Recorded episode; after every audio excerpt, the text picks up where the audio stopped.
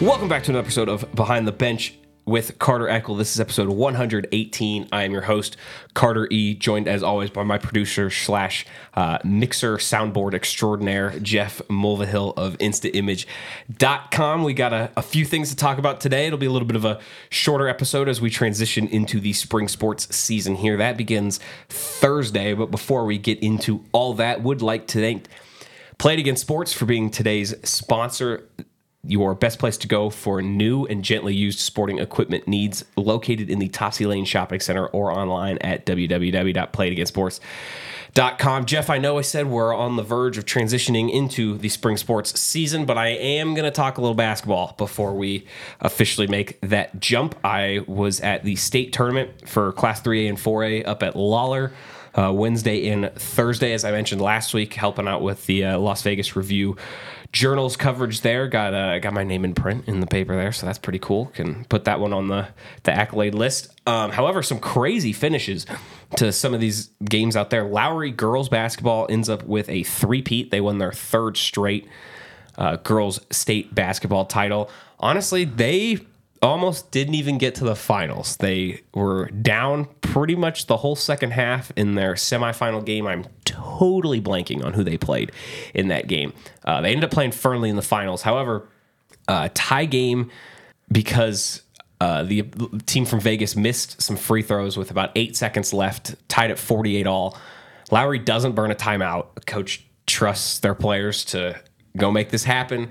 Uh, their point guard, senior point guard, dribbles up the floor, kicks it over to a, another guard and Autumn Sanchez, and she fires up a shot just inside the arc as the buzzer sounds, and it goes in.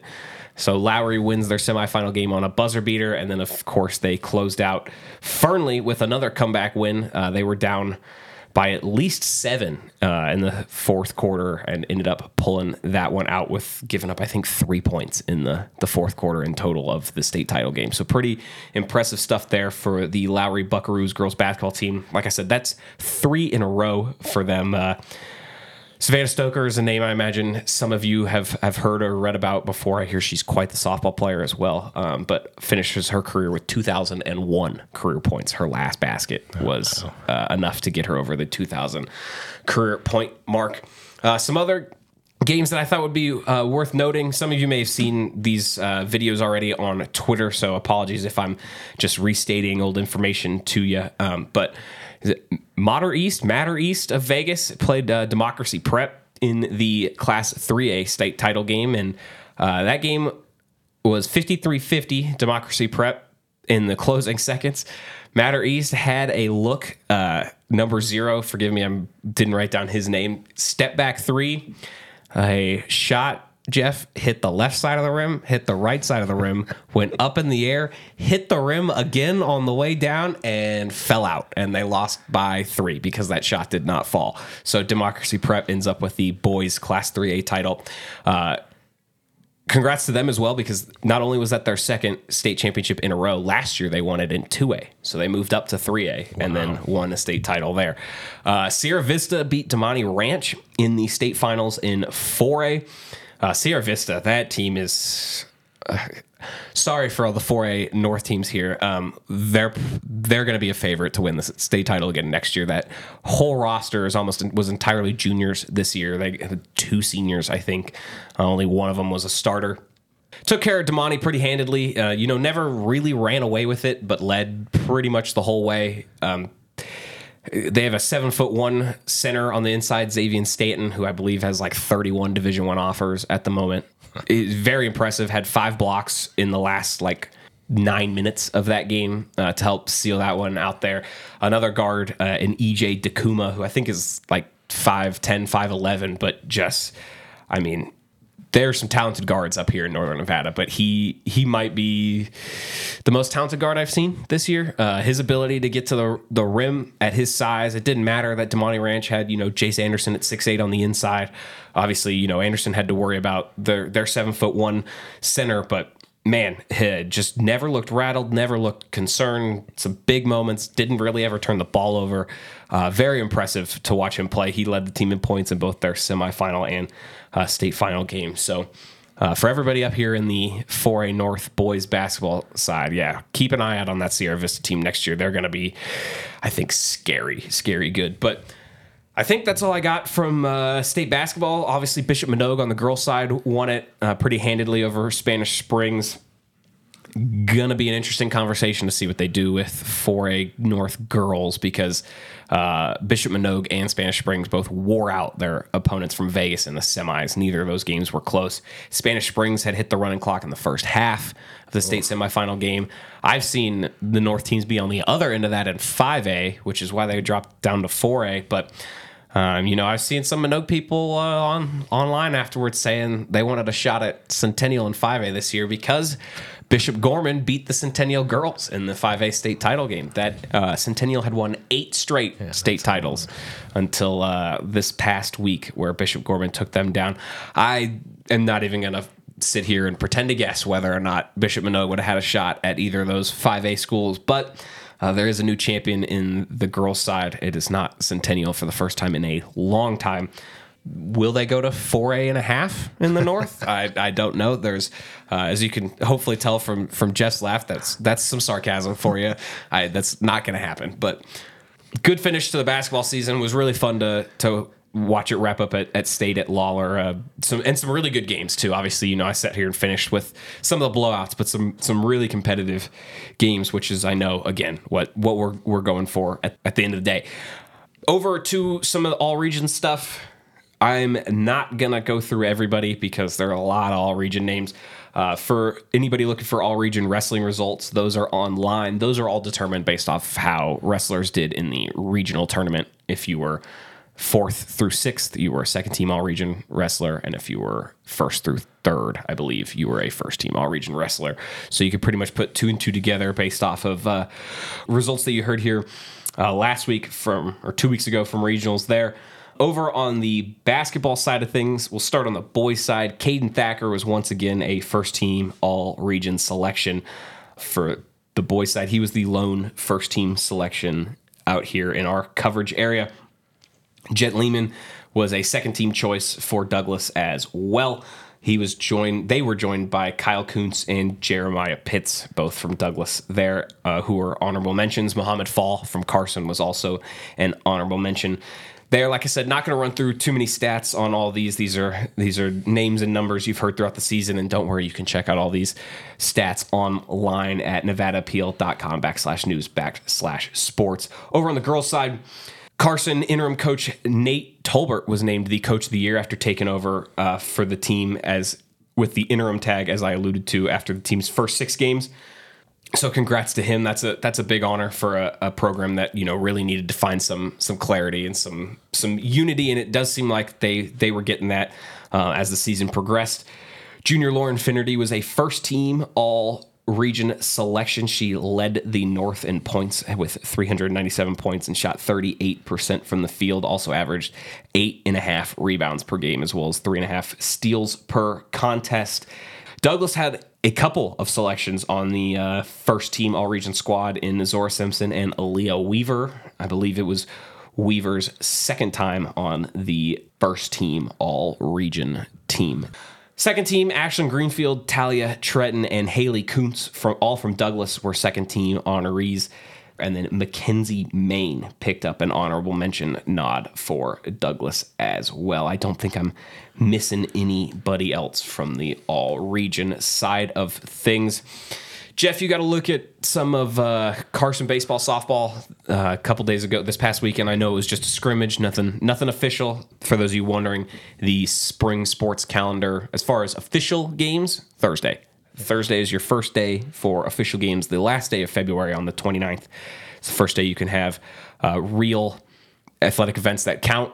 Which we also have a home track meet around here in uh, at Douglas. It'll be Douglas, Carson, and Reno to kick things off. You brought up an interesting point to see just who all is going to be able to compete in the, that very first meet because of the uh, practice requirement needed right. to to get on the track. But you know those I think the first meets of the season are kind of everybody just feeling things out. You let you know kids who are eligible kind of run or compete in whatever event they may want or events that they may think that they want to compete in and, and then decide other other ways but um, be a good first look at uh, some of the area track and field athletes. Yeah, I'll be, I'll be curious because having to, ha- and this is not track unique. This is every single sport. You have to have 10 practice days. And that's short when the 17th was the opening of of things. And um, this track meet got moved because of the weather. So that's, uh, I'll be curious to see. I know my daughter can't compete because she hasn't had, hasn't been able to be physically at 10 practices yet. So uh, I'll be curious between week one week two what the difference in, you know, how long the track meet takes and, uh, and this, we're supposed to start getting, I know it's been very windy already this week, but track meet in the cold and when it's just blowing like mad. Welcome to spring in Northern Nevada. Yeah, yeah, exactly. Uh, we will talk a lot more about our baseball and softball teams uh, next week as we get a look at some of those first official contests. But we are going to take a quick look at Douglas softball here on the pod this week. If you win a state title, get a little bit of a priority coverage here. So Douglas softball returning, you know, a lot of a lot of pieces. They will be missing some, looking to to fill a couple holes, you know, as they say. But uh, gonna be gonna be a really good Douglas softball team again on paper. I mean, coming off like I said, a state title. You got a Division One pitcher in, in Talia Tretton, who's already signed to the University of Iowa. At shortstop, Haley Wilkinson is back, another uh, first team All Region player herself, also signed to Division One softball at Grand Canyon University. Um, some other familiar faces around the infield and Zora Simpson. It sounds like she might make a move over to, to third base. Lillian Lee has been a big part of, of that team. She'll be at first. Could ha- see some new faces behind the dish and at, at second base. So you know we'll get get to that a little bit more.